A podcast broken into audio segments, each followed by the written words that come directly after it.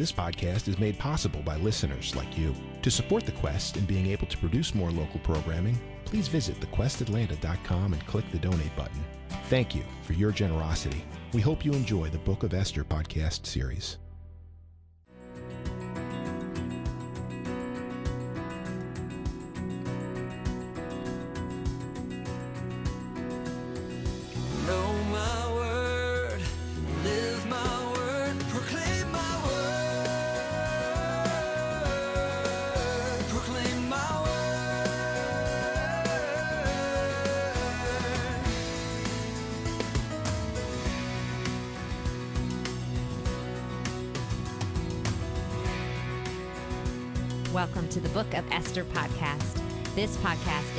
You by Proclaim My Word in partnership with AM 1160 The Quest, your Atlanta Catholic Radio.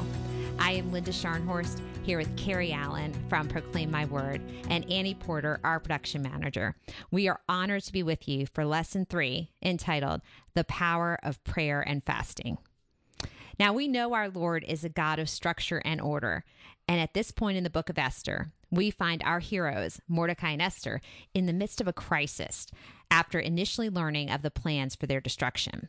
But fortunately for them and for us, help is only moments away through prayer and fasting. We will hear about Esther's fervent prayer and how to increase the strength of our own prayers through fasting. So, no better way to begin than with our own opening prayer that can be found in your Be Who God Created workbook. In the name of the Father, and the Son, and the Holy Spirit. Amen. Father, I desire to know you, to love you, and to serve you. Always be with me, Lord. Open my heart to hear and live your word today and every day. Help me to keep your word forever in my heart so my personal relationship with your Son, Jesus Christ, will grow ever deeper. I pray for the wisdom and courage to proclaim the gospel with confidence so others will be led to you and your gift of salvation. Let the light of my love for you be seen so that others will be drawn to your love and mercy. May I have the wisdom to do your will and to follow you on earth as my Lord and Savior until I return to you. Thank you, Lord, for all the many ways you continue to bless me and those I love. Prepare me for whatever the future may bring. Help me daily to walk by faith and not by sight, ever willing to proclaim your word and your marvelous deeds. Bless me with faith and courage to trust and obey you at all times. When I walk through dark valleys, give me the grace to know that you are always with me and always hear my prayers. Help me to persevere, Lord, as I wait with hope and to spend eternity with you. My trust is in you, Lord Jesus, forever and ever. Amen. Amen. Amen. name of the Father, Son, Holy Spirit. As I mentioned today, the title of our lesson is The Power of Prayer and Fasting. Carrie, would you please give us a brief overview of what took place in the last lesson entitled Knowing the Enemy Within for those who might not have been with us for our last podcast or are just joining us for the first time? Sure, sure. Last week we heard how Mordecai, Esther's foster father, refused to bow down to Haman because now Haman had just been promoted to the position of the king's prime minister, so he thought he deserved that kind of respect. Haman, if you remember from last week, was the enemy within, and he was infuriated that Mordecai wouldn't show him the respect he believed that he deserved. So he began planning, not only to get rid of Mordecai, but he also saw it as an opportunity to eliminate all the Jews in the area. Haman and his descendants had hated the Jews for centuries.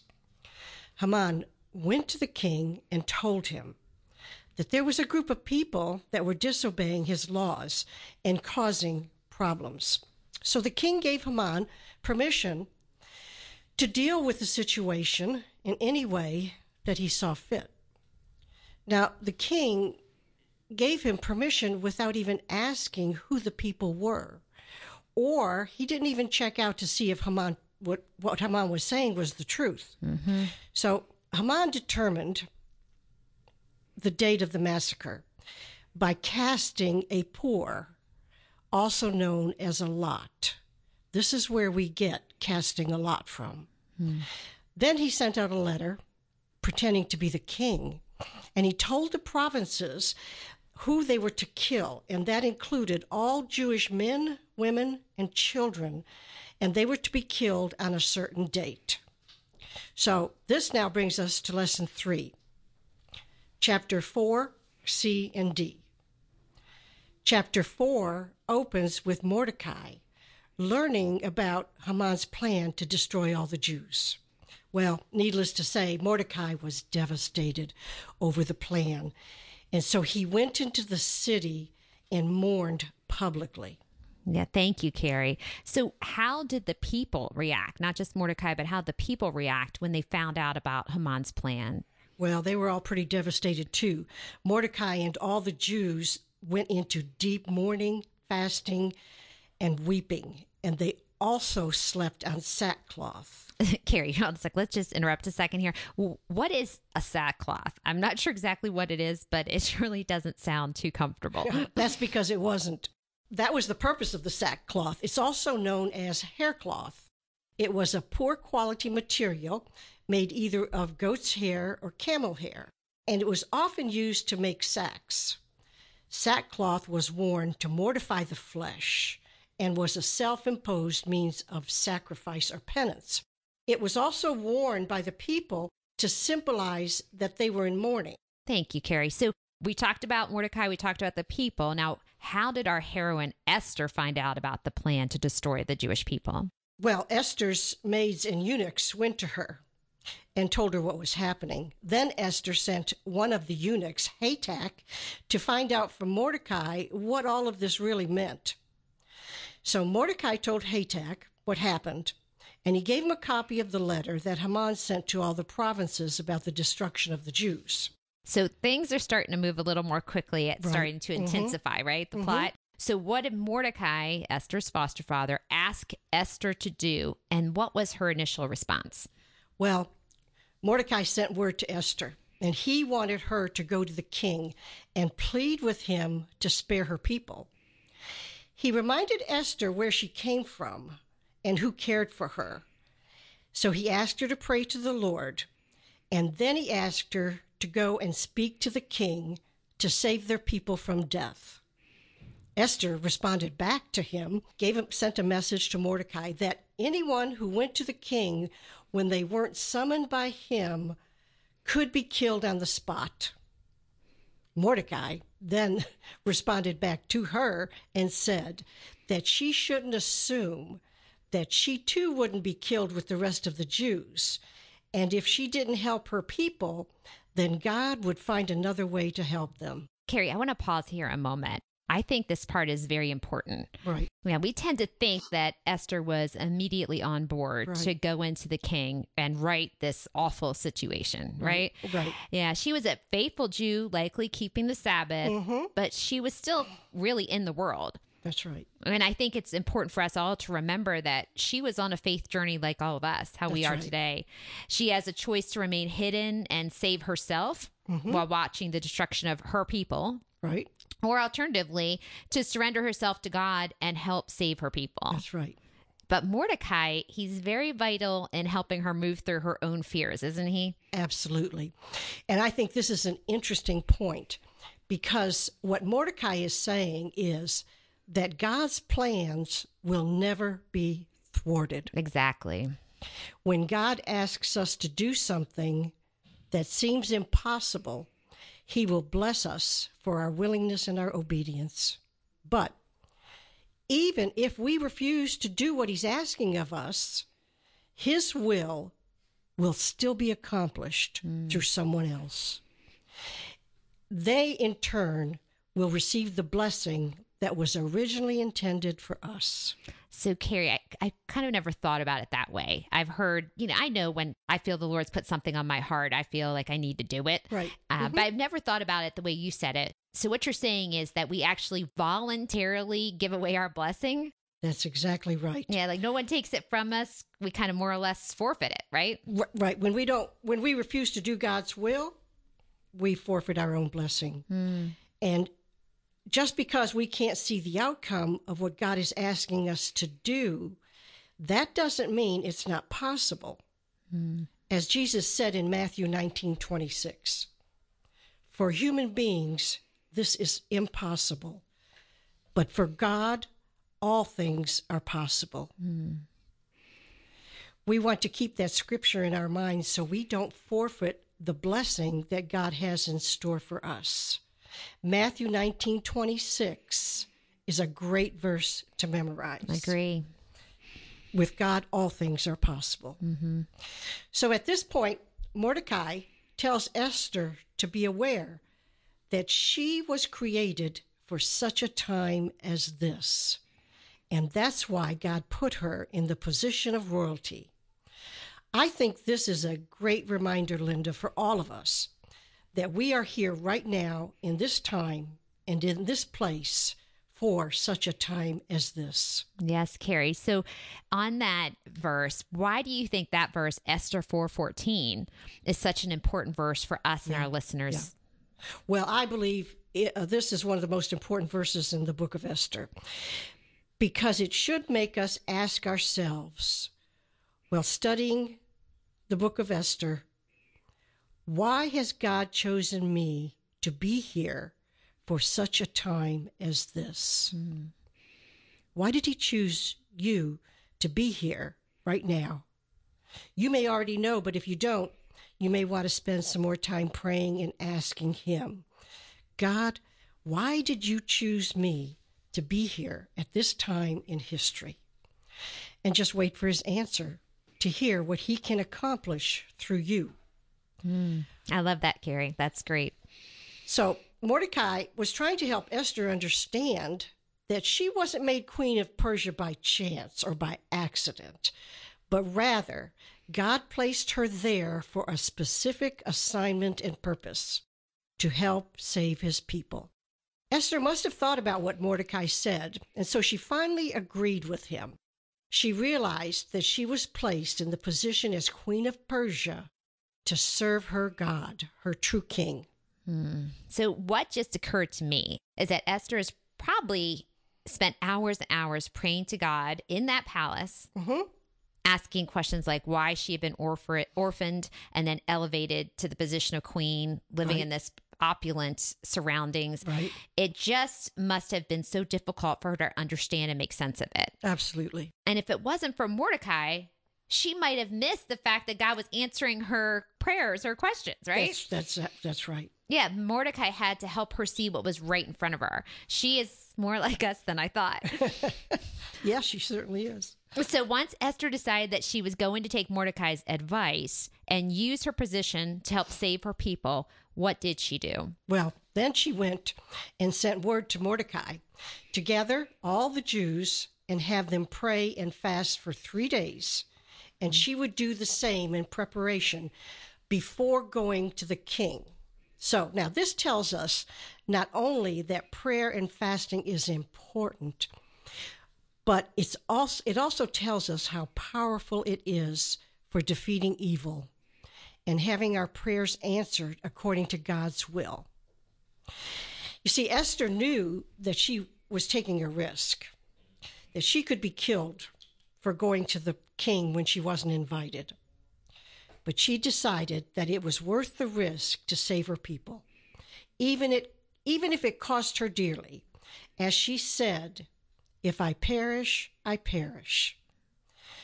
Mordecai did exactly what Esther told him to do, and then he began praying fervently to God to spare his people and telling God that he would not bow down or worship anyone but him. He praised God and begged him to hear his prayer and spare the children of Israel.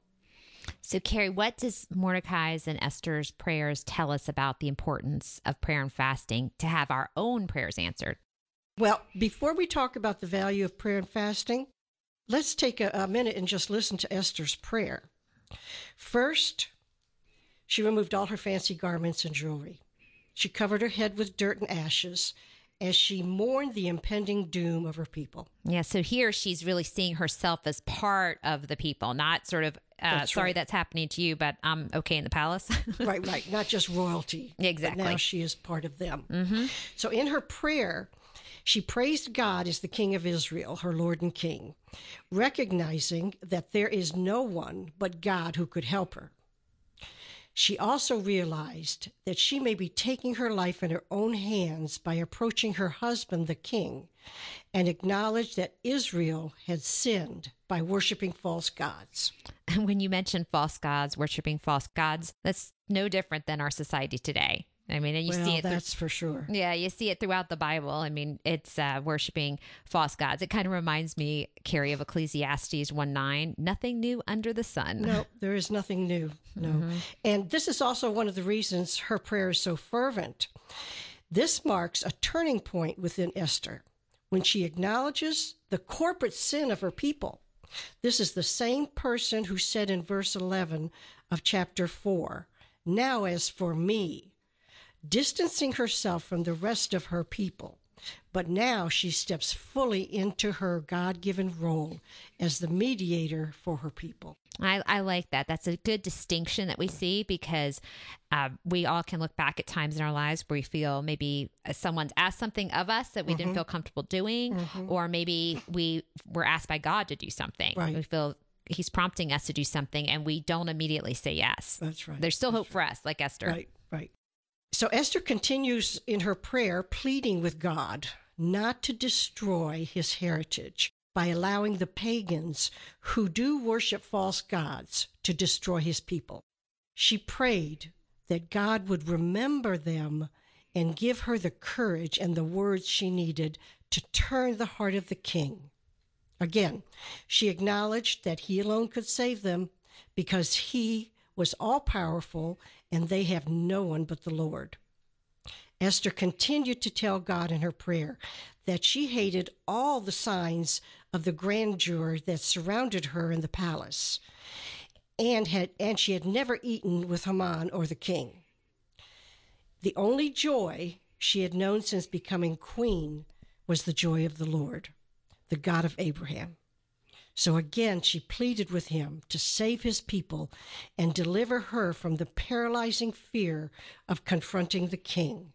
So, Carrie, that was her petition. But I noticed how Esther began her prayer by praising God. That's right. And, and praising God's an important topic that we've discussed before in this podcast series. Right. So, uh, remind us again why it's so important to praise God. And does God need our prayer praises? That's a great question. Uh, no, God definitely does not need our praises, but we need to praise him so we never forget who he is and all he has and will do for each one of us.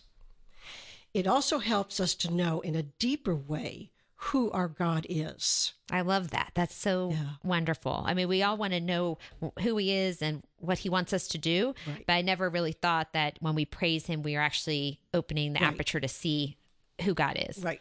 Unless you really know who he is, you can't really love him. Hmm, yeah. So I've shared the story before, but for those who may not have heard it, I would like to share it again because I think it's very appro- appropriate for our topic. Several years ago, my family was going through a difficult time, and it seemed like every time the phone rang, it was more bad news. Also, at the time, there was someone who was creating a lot of problems for us. I found myself at that time living in fear of what this person could do and had had the power to do to my family. Like I said, it seemed like every time the phone rang, it was more bad news. So I made the decision that I wasn't going to answer the phone anymore because I didn't want to hear any more bad news. Okay, I got. Let me just pause here. So, answer phone, bad news. news. Don't answer phone, no bad news. No bad news. That That's sounds exactly- like a very reasonable plan. I thought so. Now, this is several years ago when we still had landlines, for those of you who remember that. and we had phones on the wall. I know it's hard to believe, but there weren't very many cell phones in use at that time. And we really had to rely on landlines. So one Sunday evening after Mass, I remember feeling particularly helpless about our situation. And I was concerned about the power that this person had over my family. I wasn't aware of it then, but I was giving my power to a human instead of remembering whose power I should really be relying on. So that evening, as my husband and I were in the kitchen preparing dinner, I was at the sink when the phone rang, and it was right next to me, right on the wall. And without even thinking, I reached for the phone, started to say hello, when the voice on the other end said, The victory is in the praise. Hmm. Wow. The victory is in the praise. I tried to I tried to respond by saying, "Who is this?" when the person hung up. So I just stared at the phone, wondering who called me to tell me that the victory was in the praise. How did they know what, what I was going through at that exact moment when they gave me that advice? Or should I say, gave me those words of wisdom to realize that the victory was in the praise and I was not defeated. Wow. The voice on the other end of the the phone was a woman's voice, and it was very joyful, a voice I'll never forget. I never found out who called me that night, but I'm convinced that it was Mary calling from heaven to tell me what to do. And that's my story, and I am sticking to it. I like that. So that message made me realize as long as I kept trusting in God, praising Him through His power, I couldn't be defeated, no matter what the outcome. Mm-hmm. Esther must have known those words of wisdom as she began her prayer by praising God. So, my question is how do you begin your prayers? Do you begin by asking for what you need? Or do you begin as Esther did, praising and worshiping the one true God? Like we said earlier, we don't praise God for his sake, we praise him for our sake. We praise God to give him the honor and the glory that he deserves. In other words, we praise God because he is worthy of our praise. And when we praise him, he blesses us. Praise can also lead you into true worship. It's an important point there, the true Yeah, worship. True worship. That's right. Listen to what Psalm 50 23 says. Those who offer praise as a sacrifice honor me. To the obedient, I will show the salvation of God. Those who offer praise as a sacrifice honor me. To the obedient, I will show the salvation of God. That's Psalm 50, 23. So, what are some of the other ways praising God helps us? Well, as I said, God wants us to praise Him for our sake, for our own good. Because when we praise Him, we come to know who He is, right? Mm-hmm. And the more we know who He is, then the more we are able to love Him. Praising God also increases our faith and our trust in Him. Hmm. Our praises can bring victory over the forces of evil because praise is a weapon, a weapon that defeats our enemies. In other words, our praises are an important part of His victory, and His victory is also our victory. I believe this is why I was told the victory was in the praise. If you want to make God present in a situation, do what Esther did and start praising Him. Praise enables the Holy Spirit to take over and lead you into worship. Praise also takes you a step further into the presence of God. So we praise God for who He is, because He's good, because His loving kindness lasts forever, and because He is faithful. In the Psalms, we're told to fill our mouths with praise. Psalm 145 21 says, My mouth will speak your praises, Lord. All flesh will bless your holy name forever. That also, Carrie, is a great. I, I love that some of the Psalms you've quoted. That's also a great way for people out there listening who don't know how to praise or feel uncomfortable doing it. Right. It's just opening up the book of Psalms and Right, finding right. some great ones and That's just right. reciting them out loud to God. That's right. And increase, you know, increase our our um, comfort with it. That's right. So Esther and all the Jewish people certainly knew the importance of praising and worshiping God. And they also knew the importance of fasting during critical times of oppression or when facing this difficult situation. Why do you think fasting is so important and what are the benefits? Well, when you combine fasting with prayer and praising God, those are weapons that can combat spiritual opposition. As it says in Isaiah 58, 58 6, this is the fasting that I wish, releasing those bound unjustly, untying the thongs of the yoke. That's a powerful image, Carrie. Uh, Right, right. untying the thongs of the yoke. It's like you picture these huge oxen that have the things around their neck that make them, you know, very um, submissive. Uh, so we're like those powerful oxen brought low under the weight of the spiritual yoke, aren't we? Yep, that's right. That's how powerful fasting is um, and why it's so important for us today. You know, even Jesus knew its importance when he fasted in the desert for 40 days. He knew its power in conquering evil, and it prepared him to go to his crucifixion. That's powerful. Yeah. If he, it, we always look at what Jesus did to say what we should do. Absolutely. So if he did, it was good enough for him. good enough for us. When we when we fast, we're emptying ourselves and we're making room for the Holy Spirit to work in us and through us. And when we fast, we're constantly reminded that we need God and we hunger for his presence in our lives. And we hunger for his presence in whatever situation we're going through. When we're fasting, we become weaker so God can become stronger. Repeat that one, Carrie. I think that's good. When we fast, we become weaker so God can become stronger. Our focus during a fast is not on what, when, or what we are to eat or consume, but rather it gives us time to grow closer to God and know His will for us. Fasting can also lead us to greater intimacy with Jesus Christ because it helps us die to the flesh to live more fully with Christ. As it says in Galatians 2:19, I have been crucified with Christ, yet I live no longer I, but Christ lives in me. That's one of my favorite verses. I have been crucified with Christ, yet I live no longer I, but Christ who lives in me. So, Carrie, I just breaking this down a little bit. I understand that there are basically two different aspects, if you will, of fasting, and mm-hmm. both are very valuable. Mm-hmm. Would you share a little bit about what they are, please? Sure. You're, you're right. There are two basically different aspects to fasting. The first fast is from things such as social media, television, food, or even from critical thinking.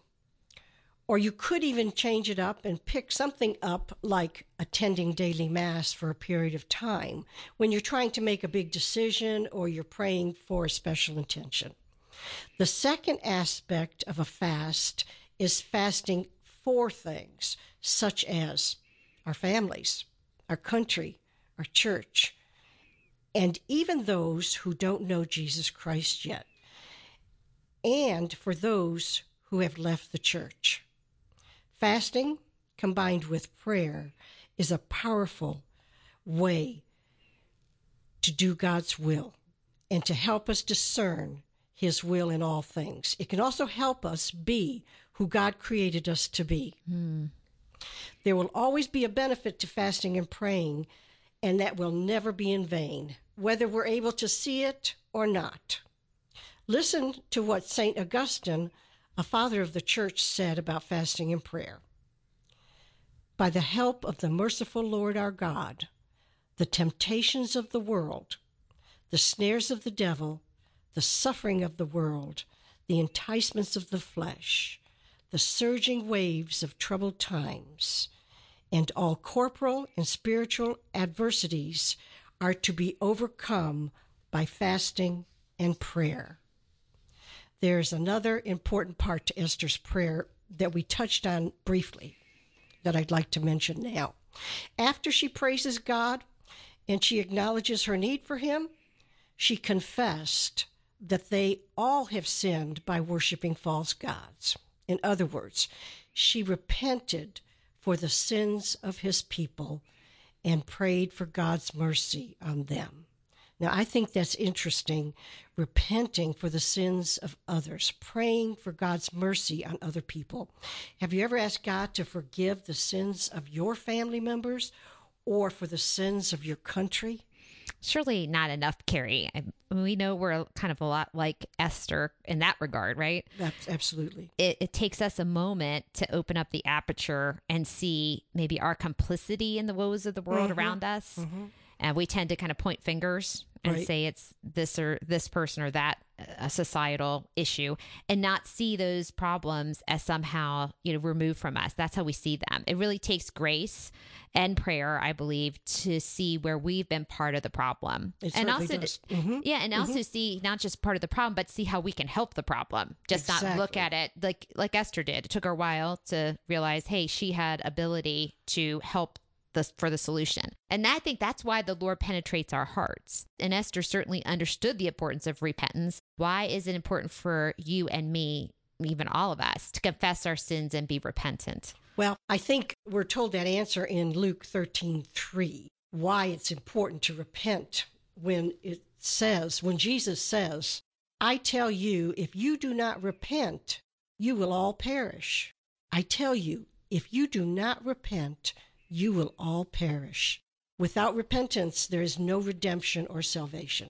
Repentance means to have a change of mind and that we regret the path that we previously chose. And now we want to change or turn away from the wrong path in the past and now turn to the path that God has chosen for us. Yeah, because if you think about it, it can be instantaneous, right? Mhm, if we do make that really have that true repentant heart Right. and then we decide we're going to turn away from that and pick a new way Mhm. and we see in this story there are many opportunities that people could have done that and then chose not to Right. so Right. go ahead though Esther's prayer consisted of four main parts.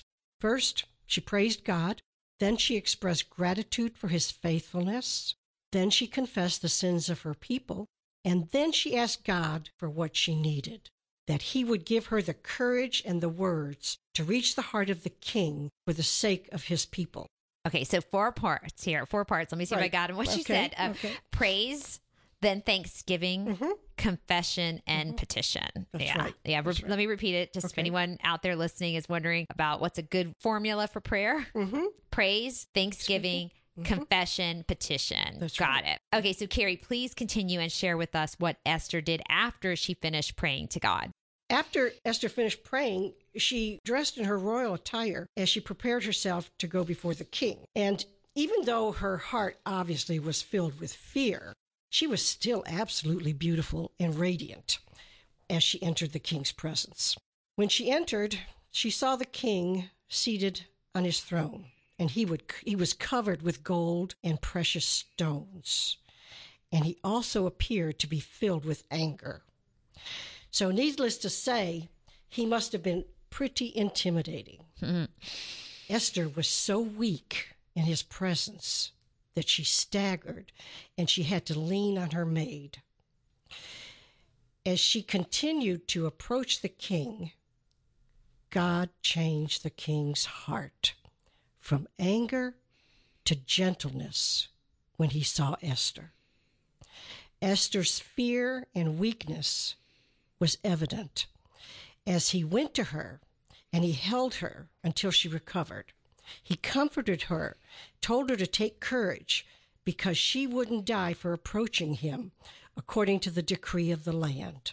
the carrie that's such a great image Isn't that beautiful? Yeah, the, Yeah. she comes in and she's all decked out, looking great. He's looking magnificent. She's so nervous. She's terrified. yeah, she's swaying in the wind, walking towards him, has to lean on her maid. And then I love that part in chapter D that says, But God changed the king's anger to gentleness. Mm-hmm. Isn't that beautiful? It is. It's it's true that God in, in, intervenes and in an instant Right. All her fears. And isn't that so true in life that when God intervenes, he has the final say and in an instant the impossible becomes possible. That's right. yeah, right. it's it's the least likely character. It's the king. It's the king. Yeah, who says, "What is it, Esther? I'm your brother. Take courage. Come near, speak to me." Right. Those are the words that we should all recall recall when we doubt and wonder if Jesus cares about our prayers. It is literally the King of Kings who says to me, "What is it, Linda? I'm your brother. Take courage. Come near." Sit with that a moment. That just it's just totally that awesome? it, it gives me so much hope, Carrie. Yep, yep. And it should, and it should. It should, it should give all of us hope to realize that with God, all things are possible. Mm. That He is a God of reversal. Mm. But it doesn't end there. Esther responds that, yes, she was filled with fear of him because he was awesome and full of kindness. Then Esther, she faints immediately after speaking those words. and the king had his servants try to revive her. So Esther's prayers were answered. God gave her the strength and just the right words to go before the king. And he changed the king's heart from anger to genuine concern for Esther. The king went from ablaze with the height of majestic anger to brother. Hmm. Yeah, just such a short time. And here she was so nervous. Mm-hmm. That's just so true, Carrie.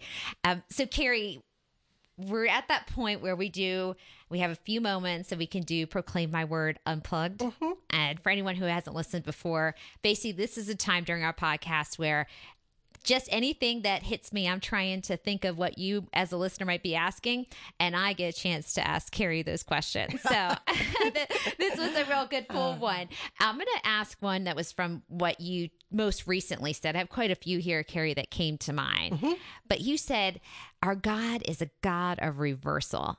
Right. I, I Right. love that. I so do too. I do Speak too. of that. When you say God, God is God of reversal, what does that mean to you? Well, a lot of times we look at our situations as being totally impossible mm-hmm. for there to be an answer. Mm-hmm. But God can reverse and change any situation, just like He did at the Red Sea mm-hmm. when He parted it. But the interesting thing about the Red Sea, before He reversed the direction of the sea to impart for the uh, Hebrews to pass through, they had to put their feet in the water. They had to take action and do something before God acted. So maybe God is asking you if there's an impossible situation in your life right now, what does He want you to do? Mm-hmm. Does He want you to take a step into that water so He can part it for you? Yeah. And also, too, I think the God of reversal is so important because we sometimes only go, unfortunately, to God when we have an impossible situation. Amen. Absolutely. We forget that we don't, we can do, we can go to Him all the time and that will help us grow that muscle of prayer. Right. And then we don't wait till things are well past the point of being chaotic in our lives. Right. Right. Yeah.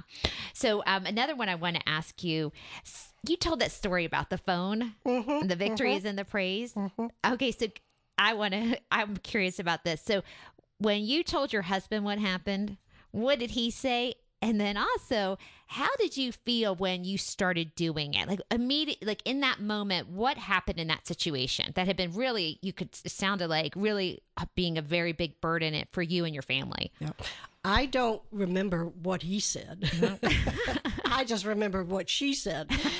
Um, and it did change for me because throughout that whole situation, I kept this book of praises in my hand and I praised God every day throughout the whole situation. Now, I'm going to have to tell you um, the answer to the situation wasn't one I wanted Mm. but I was peaceful about it. God prepared you for it. Yep, absolutely. through those praises. Absolutely. Mm-hmm. Those praises were powerful. Mm-hmm. And I knew he was in control, whether I liked the outcome or not. Mm-hmm.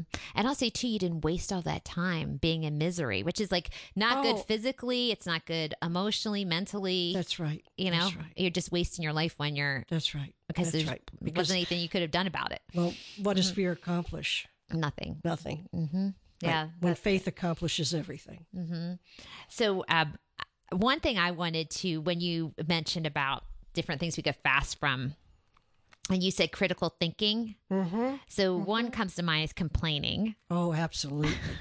absolutely. Well, any thoughts like critical thinking, complaining? I mean, I think if all of us po- probably stop complaining for 30 days, Can you imagine what would happen? it's amazing. Yeah. I think we get caught up in complaining uh, about things we can't do anything about. Mm-hmm. Or maybe we complain about things we should do something about. Mm-hmm. Yeah, that's right. You we're know? talking about it, so we're not really thinking of how could I help. Yeah, well, do something. mm-hmm. Do something about it. Mm-hmm. Um, and judging also. Mm-hmm. Say more about that, judging. Well, we tend to judge people that don't think like us, talk like us, live like us. Mm-hmm. And um, we're called not to judge anybody. We may judge the action, but we can't judge the person because we don't know what's in their heart. Mm-hmm. Only God knows what's in the person's heart. So that's why we're told not to judge. Yeah, that's that's a perfect example. Not judging is a perfect example of getting over our skis. Right. We get a little too far, and also too, I think you had said that when we fast, right, then we're filled up with the Holy Spirit. Yes. It's the same thing when we complain and we judge.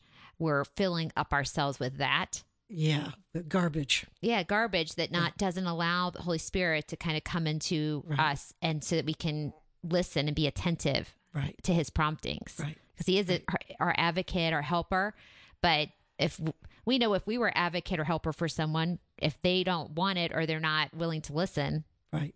That's right. it's fruitless It's fruitless. yeah It's fruitless. That's right. So uh, another question I had is, so Esther asked for the help of everyone, all the Jewish people, fasting and praying, and I know she was definitely buoyed by that. Mm-hmm. And she asked Mordecai, who then asked the people. That's right. hmm So taking that to today, do we need to wait to be asked? Like how if we feel something's going on in society, a lot of people are frustrated in different areas or concerned. Uh, sometimes we wait to have someone tell us what to do. What can do we have to wait till someone tells us, "Hey, this is a good time to start fasting," or how do we handle that? Well, I think a couple of things. Number one, why would we want to wait for someone to tell us when to fast? We should know. Mm-hmm. Um, all you have to do is listen to the news and know you should start praying and fasting. fast. Pray and fast, fast. Um, and we should know when to intercede. Mm-hmm. And I think um, Esther was so right in asking all the people to fast and pray. Mm-hmm. And this is what's so great about our um, brothers and sisters, the saints in heaven, to ask for their intercession. Of course, we also ask our, our brothers and our Christian brothers and sisters on earth to pray for us and to intercede for us. Sometimes I think we try to go through things by ourselves Mm-hmm. and not ask for prayer help. What wait, before you finish that? So why do we do that? Why do we try just to take it on our own when it's the time when, if the tables were turned, if we knew someone we loved was going through a tough time, we'd want them to ask us for help. Absolutely. So why don't we do it ourselves? I don't know. Maybe it's a matter of pride. Mm-hmm. Maybe we don't want people to know that we're having a tough time. But I don't know anybody who doesn't have a difficult time or doesn't. I don't know anybody that doesn't need prayer Mm-hmm. for one reason or another. Mm-hmm. For a family member, for someone who's left the church, for an illness, for a job, whatever it is. Um, we all need prayer. And that's why we're a community. Mm-hmm. We're a family. By our baptism, we're baptized into a family. And so families pray for each other, Mm-hmm. intercede for each other. Yeah. And I've never heard when I've said, I'll pray for you, I've never had someone say that's not a good idea or. Right. Or, Or- say, no, thank you. Right. I don't need it. Uh-huh. yeah so we have to remember that because then we're more in tune too as we as we're living out that by serving in that way of intercessory prayer for others we're also getting more in tune with the holy spirit Right. hmm right. yeah so and and that in our story mordecai and esther that relationship is so pivotal because Oh, extremely so. Yes. yeah and even though he said someone else will be able to take your spot Right. There were two that were necessary in that. right. And, and thank God that he was there for her because he really encouraged her Mm-hmm. to do God's will. Mm-hmm. Yeah, because he is the image that I got when he's going through the town as he's getting close to the palace.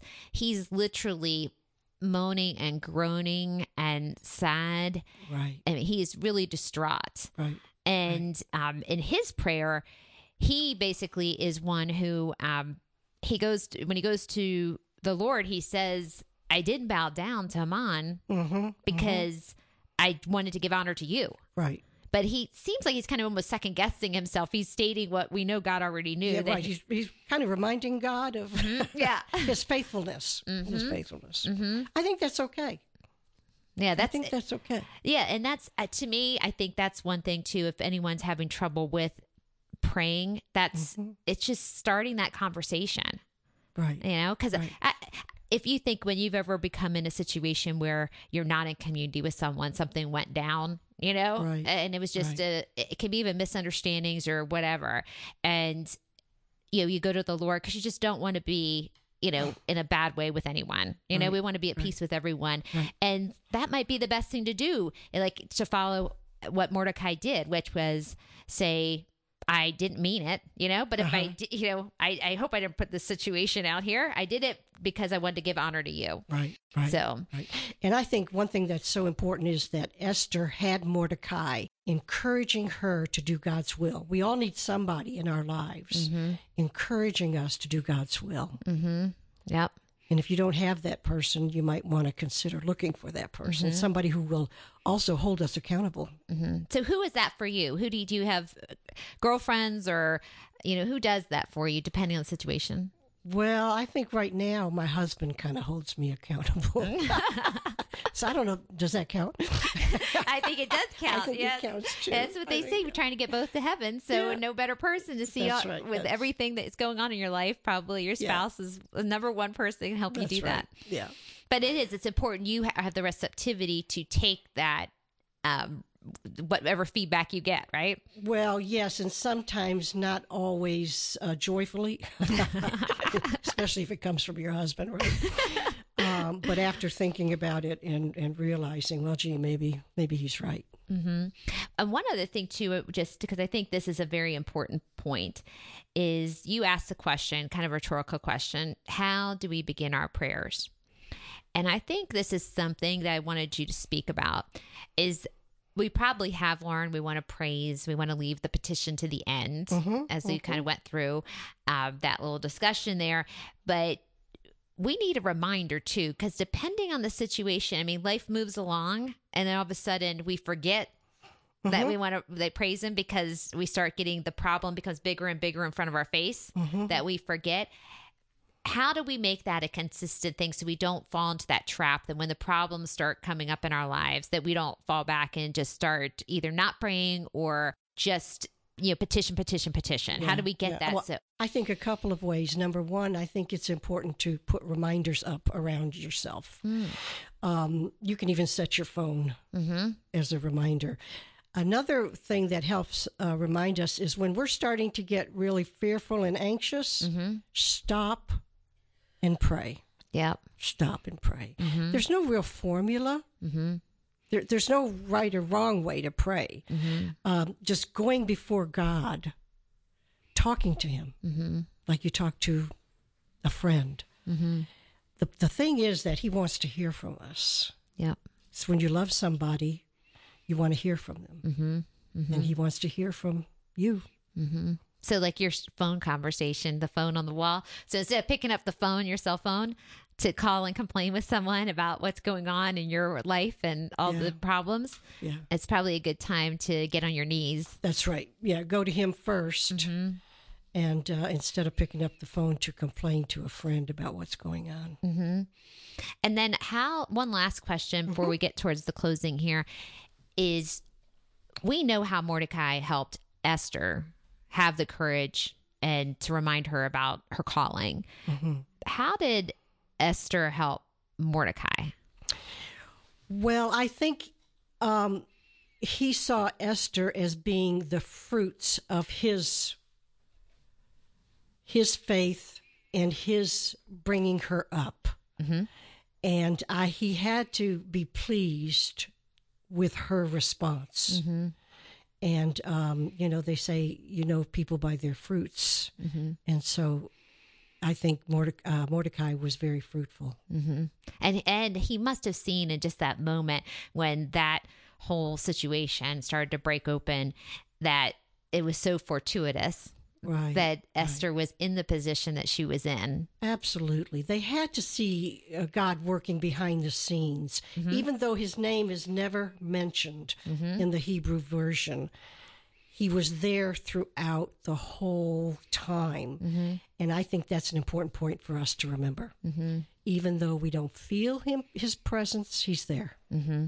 You know, and it's it, you saying that he was there all along. So the casting lots, you know, is more chance, just whatever happens. It's a significant contrast to God's providence, Right? showing consistently Right. Behind the scenes. Right. There's no guesswork with God.